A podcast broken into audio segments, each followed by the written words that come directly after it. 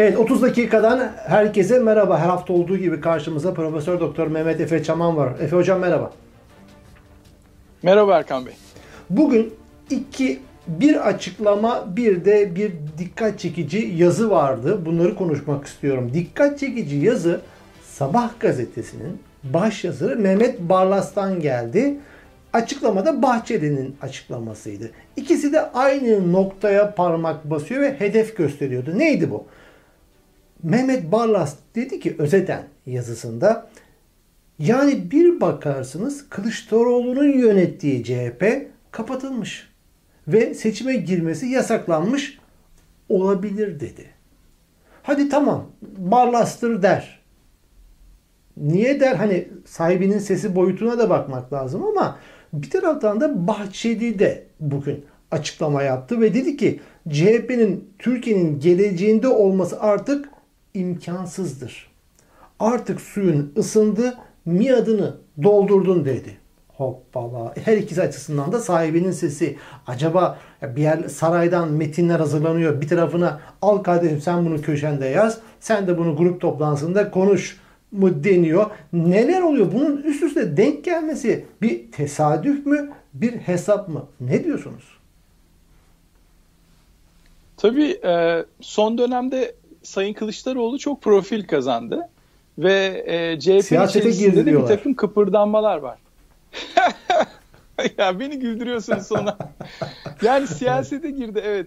Yani bir karar verdi. Bir sonuç itibariyle rejimin muhalefeti mi olacak, yoksa gerçekten rejimin dahilinde bir muhalefet mi olacak, yoksa rejime karşı çıkabilen bir muhalefet mi olacak? Önemli olan mesele bu. Tabii ilk defa iki tane nokta var. İki noktada rejimin parametrelerinin dışına çıkmaya başladı. Bu iki noktadan bir tanesi KYK'lılar, bir tanesi de Suriye'deki sınır ötesi operasyon. Bu iki konuda da çok farklı bir tutum aldı.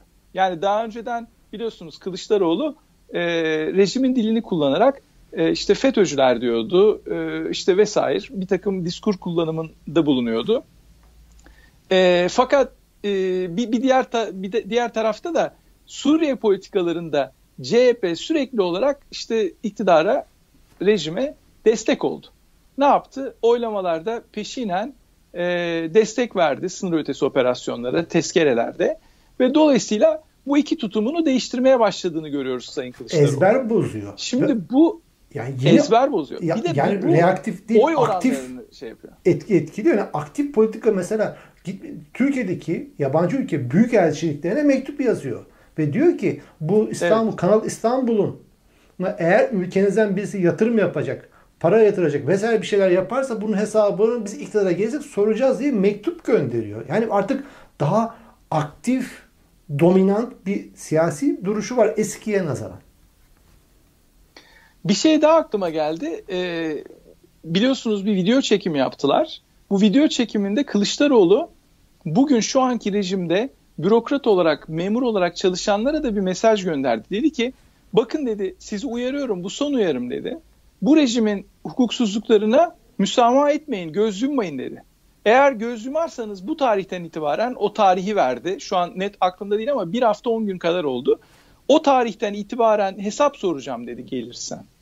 O tarihe kadar hesap sormayacağım ama şu andan itibaren eğer yardım etmeye devam ederseniz hesap soracağım dedi. Bu da mesela çok ciddi anlamda etrafı sarsıcı etki yaptı Ankara'da. Yani ben bunu birkaç arkadaşımdan, dostumdan duydum.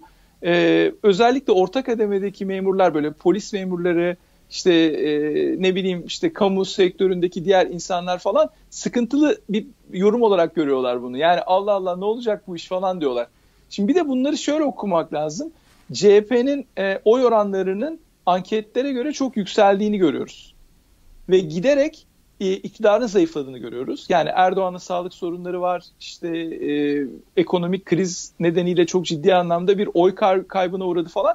Bunları üst üste koyduğumuz zaman Kılıçdaroğlu'nun ve CHP'nin bir profil kazandığını görüyoruz. O halde yapılması gereken CHP'nin kapatılması mı? Veya şuradaki satır arasına baktığımızda bir bakarsınız Kılıçdaroğlu'nun yönettiği CHP kapatılmış. Kılıçdaroğlu'nun yönettiği CHP kapatılmış.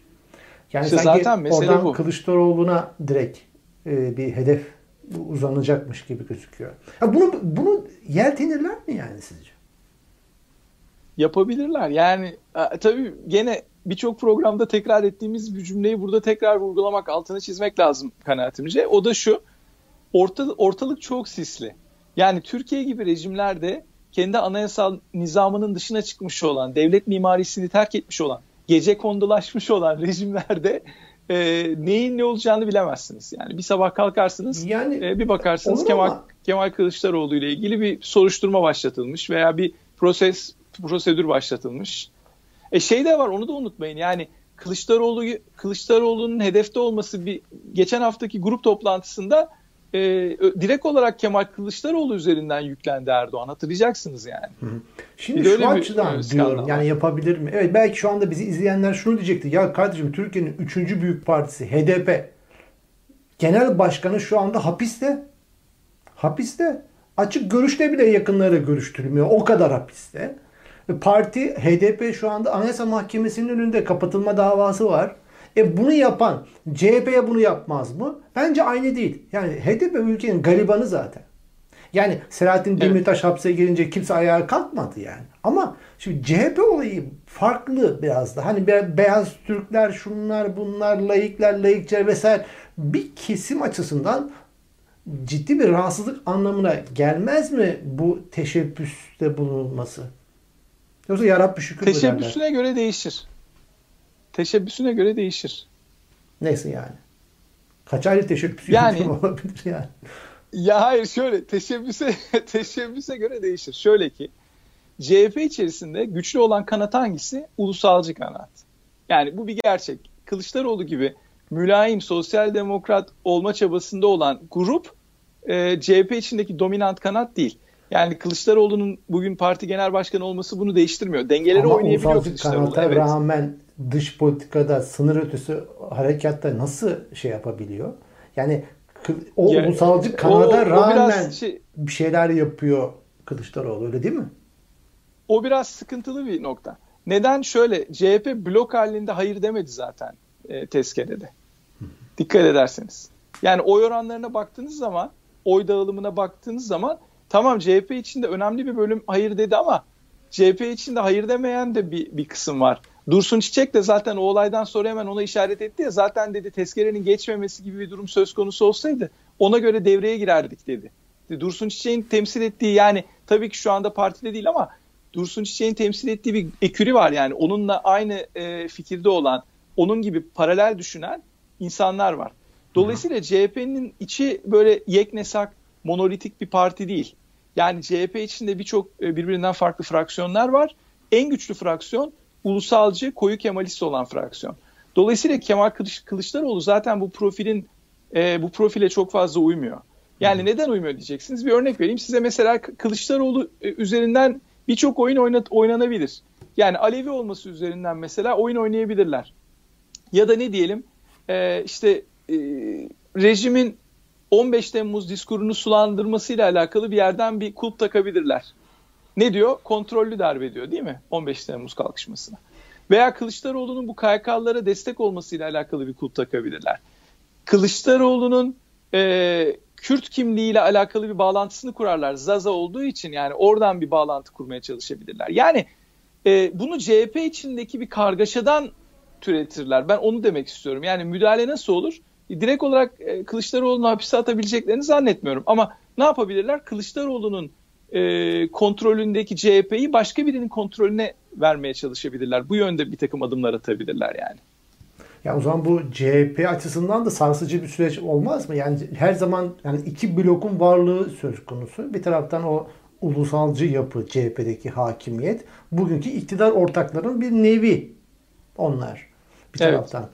Ki onlar da zaten rejimin destekçisi pozisyondaki muhalefet dili zaten onlardaki dil. Evet. Ama bir taraftan da daha yeni bir şeyler yapma niyeti. Mesela muhafazakarları tekrar kazanmalıyız diyor. Onları anlamalıyız diyor Kılıçdaroğlu. Bunlar bir CHP'li açısından bunlar yeni, çok orijinal şeyler.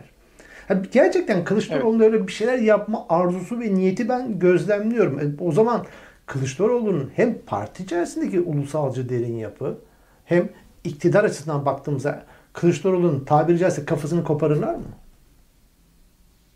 Ya bu olasılığı ben mümkün görüyorum. Ama bu dediğim gibi yani Selahattin Demirtaş örneğindeki kadar böyle radikal bir hamleyle yapamazlar bunu. Yani bunu daha sofistike bir yöntemle, böyle daha entrikavari bir yöntemle, yani Osmanlı Sarayı usulü bir yöntemle yapmaları lazım. Yani böyle bunu çok usturuplu yapmaları gerekiyor. Şeyi hatırlayın, işte Deniz Baykal'ın kaset skandalını hatırlayın. İşte seks kasetiyle alakalı olan boyutu. Nasıl bir operasyon yapıldı CHP içerisinde? Yani buna benzer bir operasyon olma ihtimali var. Ben illa kasetle alakalı bir boyuttan bahsetmiyorum. Yani CHP biliyorsunuz böyle birbirinden farklı koalisyonların, fraksiyonların kendi arasında kurmuş olduğu bir denge partisi. Yani bir taraftan Avrupa sosyal demokrasisine temayül eden bir grup var. Diğer taraftan koyu Kemalist, ulusalcı bir grup var. Bunlar çok böyle yapay, eklektik bir şekilde CHP içerisinde yer alıyorlar. Bazı anlamda dünya görüşleri uyuşuyor. Yani seküler Türkiye, işte Erdoğan karşıtlığı vesaire birçok noktada uyuşuyorlar. Fakat kan uyuşmazlıklarının olduğu da birçok nokta var. Hı hı. İşte bunların birincisi Kürt problemi. İkincisi de rejimin diskuru ve KHK'lılar meselesi. Yani bu iki konu çok hassas. Bence bu iki konu üzerinden CHP içerisinde bir ayrılıkçılık çıkarılabilir. Evet. Yani kaşıyabilirler var olan yarayı. Şimdi Barlas'ın yazısında diyor ki, yani Barlas'ı niye bu kadar muhabbet ediyorsunuz diye şey yaparlarsa, yani saraya yakınlığı ve onun üzerinden gelen mesajları ulak olması açısından önemli. Yoksa Barlas'ın meselesi değil. Ama Barlas işte o bugünkü yazısında diyor ki 2023 seçimleri Türkiye için geleceğine yönelik bir dönüm noktası olacaktır. Bunu soracağım. Birazdan konuşacağım. Neden dönüm noktası? Bu bir. 85 milyon insanın kaderini 2-3 sorumsuz politika heveslisinin gayrimeşru çabalarına, gayrimeşru çiziyorum, çabalarına kurban edemeyiz. Ya ne yapacaksın? O zaman Kılıçdaroğlu'nun o heveslisi dediği adamın oradan alacaksın. Kafasını koparacaksın siyaseten anlamına göre. Peki 2023 neden bu kadar bir dönüm noktası ve Kılıçdaroğlu gibilerle asla girilmemeli o seçime? Bunlar için dönüm noktası her seçim. İktidardan gitmemek istiyorlar. Tabii 2023'ün sembolik bir anlamı var. Bunu devamlı gündeme getiriyorlar. Neden? Çünkü Cumhuriyet'in kuruluşunun 100. yıl dönümü. 100. yıl dönümünde biz iktidarda olmalıyız diyor bu grup. Ve bu gruptan kastettiğim sadece Erdoğan değil. Bu programları takip edenler benim görüşlerimi biliyor. Yani bu Erdoğan'ın arkasında derin yapı var. MHP de buna dahil. Bir takım ulusalcı çevreler de buna dahil. İşte devletin, bizim derin devlet dediğimiz bir takım işte gruplar ta 1960'lardan, 70'lerden, 80'lerden beri hep vesayetçi odaklar var. Bunlar da aynı şekilde bu gruba dahil. Bunlar ne istemiyorlar biliyor musunuz? Türkiye'nin bu rejimle devam etmesini istiyorlar. Türkiye'nin bu rejim dışına çıkmasını istemiyorlar. En çok korktukları şey Kürtlere statü verilmesi ve Gülen cemaatinin de bir şekilde Türkiye'ye geri dönebilmesi. Yani bu iki nokta bunların kırmızı çizgileri. Dolayısıyla sürekli bununla korkutmaya çalışacaklar halkı. Şimdi bakın şeyi hatırlayalım. 2015 seçimlerini hatırlayalım. 2015 seçimlerinde ne yaptılar? Baktılar ki kaybedecekler. Koalisyon kurma çabaları çökertildi bilinçli olarak ve Türkiye'yi bir terör ve kaos ortamına ittiler. Yani bu 2023 seçimlerinde de buna benzer taktikler izleyeceklerini düşünüyorum ben. Yani bu direkt işte kamuoyu yoklamalarına biz baktık. CHP'nin, İyi Parti'nin, işte DEVA'nın falan oyları çok iyi. Erdoğan seçilemez artık diye bakanlar çok naif hareket ediyorlar. Türkiye'nin siyasi sistemi liberal demokrasi değil. Türkiye elektoral yani seçimsel demokrasinin devam ettiği, elektoral demokrasinin devam ettiği bir ülke gibi gözüküyor. Ama seçimlerle bugünkü rejimi iktidardan almak ve tekrar demokratikleşmeye yönlendirmek Türkiye'yi çok mümkün değil gibi gözüküyor. Ve şu anki iktidar her türlü yöntemi izleyecek. Barlas bunun sinyalini veriyor. Bahçeli de bunun sinyalini veriyor. Yani şunu söylüyorlar. CHP içerisinde abrakadabra yapmazsak bizim durumumuz sıkıntıya girecek. Dolayısıyla hakem masasında maçı kazanmaya bakalım. Yani asıl amaçları bu gibi gözüküyor. Yani Kılıçdaroğlu kendilerinin çizmiş olduğu dairenin dışına çıkıyor. Dışına çıkıyor ve oyunu bozuyor. Aslında uslu, laf dinleyen, kendi çerçevesinde muhalefet yapacak partiler ve parti başkanları lazım. Bir taraftan da İyi Parti'ye yönelik de şeyler arttı. Yani taarruzlar arttı diyelim. Evet. Şimdi bu saraycısından buna baktığımızda yani sarayın artık bir çaresizlik gösterisi mi bu? Yani gittikçe oyları düşen ama muhalefetin oyları yükselen, gerçi kararsızlar da bir hayli var ama evet muhalefetin oyları da yükseliyor. İyi Parti'nin yükseliyor. CHP kısmen işte yükseliyor sürekli sürecinde. Evet. Dolayısıyla bu şekilde seçime girmesi felaket 2023. Dediğiniz gibi her seçim onlar için hayat mamat meselesi. Kaybedecekleri çok şey var çünkü. Kaybetmemeleri gerekiyor. O zaman bunu muhalefeti bitirerek seçim kazanma çabası mı? Muhalefeti bitirerek seçim kazanma çabasından ziyade şimdi matematiksel olarak Erdoğan ve rejimin oy oranlarının düşmüş olması, yani Erdoğan'ın ve MHP'nin toplam oy oranlarının düşmüş olması çok fazla bir şey ifade etmiyor. Kilit parti HDP. Yani bugün mesela HDP, Cumhuriyet Halk Partisi, İyi Parti, DEVA gibi partiler arasında bir blok oluşturulabilse zaten rejimin hiçbir şansı yok. Yani bu blokta da birkaç tane önemli kriter üzerinden anlaşılsa hiçbir şansı yok bu şu anki iktidarın.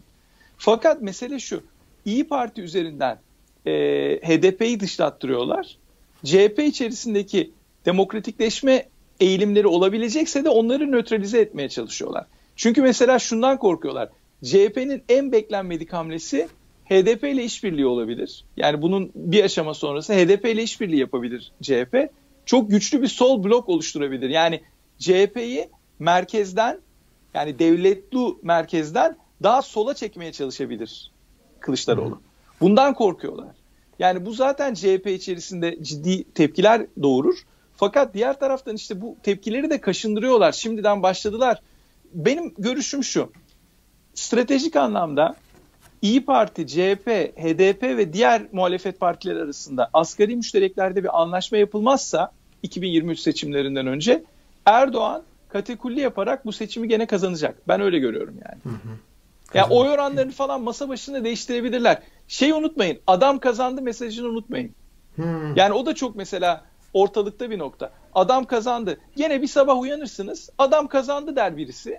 Hadi bakalım ya gene olmadı diye sil baştan bir 4 sene daha beklemek zorunda kalırsınız. Yani bunu beklememek için, böyle bir noktaya düşmemek için şu andan itibaren önlem alınması lazım. Ha, Kılıçdaroğlu bu çok kritik bir figür. Ondan dolayı ona yükleniyorlar. Evet. Diğer kritik figür Selahattin Demirtaş hapiste zaten.